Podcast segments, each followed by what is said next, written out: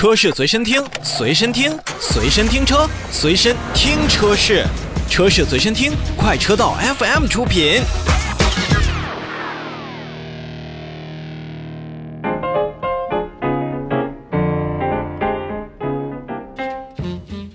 召回，让我们再来看一看广汽丰田。广汽丰田呢，也是决定要从十一月二十七号就开始去召回二零一七年十二月七日至二零一八年二月三日期间生产的部分的凯美瑞车型，共计三千二百八十六台。